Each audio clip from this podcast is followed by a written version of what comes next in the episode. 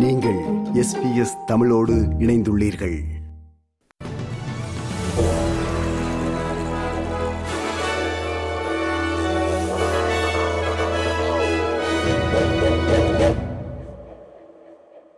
நேர்கள் அனைவருக்கும் வணக்கம். இன்று ஜனவரி மாதம் பதினேழாம் திகதி புதன்கிழமை. எஸ்பிஎஸ் தமிழ் ஒலிபரப்பு வழங்கும் செய்திகள்.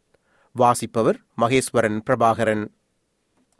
காசா மற்றும் அகதிகள் தொடர்பிலான நெருக்கடிகளுக்கான மனிதாபிமான நிதியுதவியாக இருபத்தி ஒன்று புள்ளி ஐந்து மில்லியன் டாலர்களை வெளியுறவு அமைச்சர் பெனி வோங் அறிவித்துள்ளார்.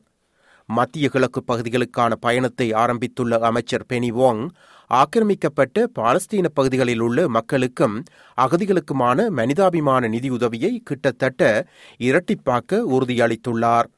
அமைதியை நோக்கி ஒன்றிணைந்து செயல்பட வேண்டும் என்று அவர் மற்றைய நாடுகளுக்கு அழைப்பு விடுத்துள்ளார் We come from different parts of the world.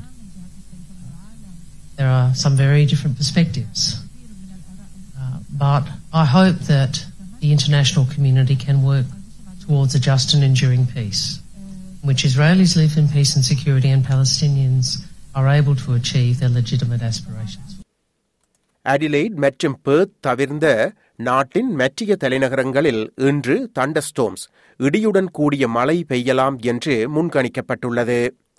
நாட்டின் வடக்கு மற்றும் கிழக்கின் பெரும்பாலான பகுதிகளில் ஈரமான காலநிலை தொடரும் என்று அறிவிக்கப்பட்டுள்ளது.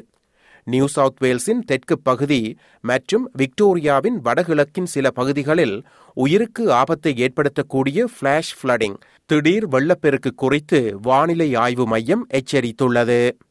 அத்துடன் மெல்பர்ன் கேன்பரா மற்றும் சிட்னி உட்பட நாட்டின் சில பகுதிகளில் கடுமையான காற்று மற்றும் கனமழைக்கான சாத்தியம் உள்ளதாக அறிவித்துள்ளது. நாட்டில் தனியார் மற்றும் அரசு பள்ளிகளுக்கான செலவுகள் அதிகரித்து வருவதாக புதிய தரவுகள் தெரிவித்துள்ளன. நாட்டின் பெருநகரம் ஒன்றில் அரசு முன்பள்ளியில் இருந்து பன்னிரண்டாம் ஆண்டு வரை ஒரு குழந்தையை படிக்க வைப்பதற்கு தொன்னூற்றி இரண்டாயிரம் டாலர்களுக்கும் அதிகமான தொகை செலவாகும் என்று மதிப்பிடப்பட்டுள்ளது. இதேவேளை இத்தொகையானது கத்தோலிக்க பாடசாலைகளுக்கு ஒரு லட்சத்தி தொன்னூற்றி ஐயாயிரத்திற்கும் அதிகமாகவும் தனியார் பாடசாலைகளுக்கு மூன்று லட்சத்தி பதினையாயிரத்திற்கும் அதிகமாகவும் செலவு இருக்கும் என்று ஃபியூச்சூரிட்டி இன்வெஸ்ட்மெண்ட் குரூப்பின் தரவுகள் தெரிவித்துள்ளன. மேற்கிந்திய தீவுகளுக்கு எதிரான முதலாவது டெஸ்ட் கிரிக்கெட் போட்டி இன்று புதன்கிழமை அடிலைடில் ஆரம்பமாகிறது. இதில் ஸ்டீவ் ஸ்மித் ஆரம்ப துடுப்பாட்ட வீரராக களமிறங்கவுள்ளார்.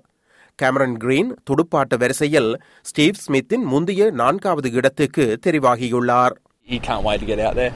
Um, also think you know the new ball, maybe a few more scoring options is something that excites him. Uh, so that made sense, and you know getting Greeny into a spot where um, we think he's set up to to succeed, all kind of added up. நடைபெற்று வரும் Australian open tennis போட்டிகளில் நேற்று செவ்வாய்க்கிழமை நடைபெற்ற ஆட்டங்களில் ஆஸ்திரேலிய வீரர்களான தனசி கொக்கினாகிஸ் மற்றும் அச்லா டொம்சலனோவிச் ஆகியோர் அடுத்த சுற்றுக்கு முன்னேறியுள்ளனர். இத்துடன் எஸ்பிஎஸ் தமிழ் ஒலிபரப்பு வழங்கிய செய்திகள் நிறைவடைந்தன.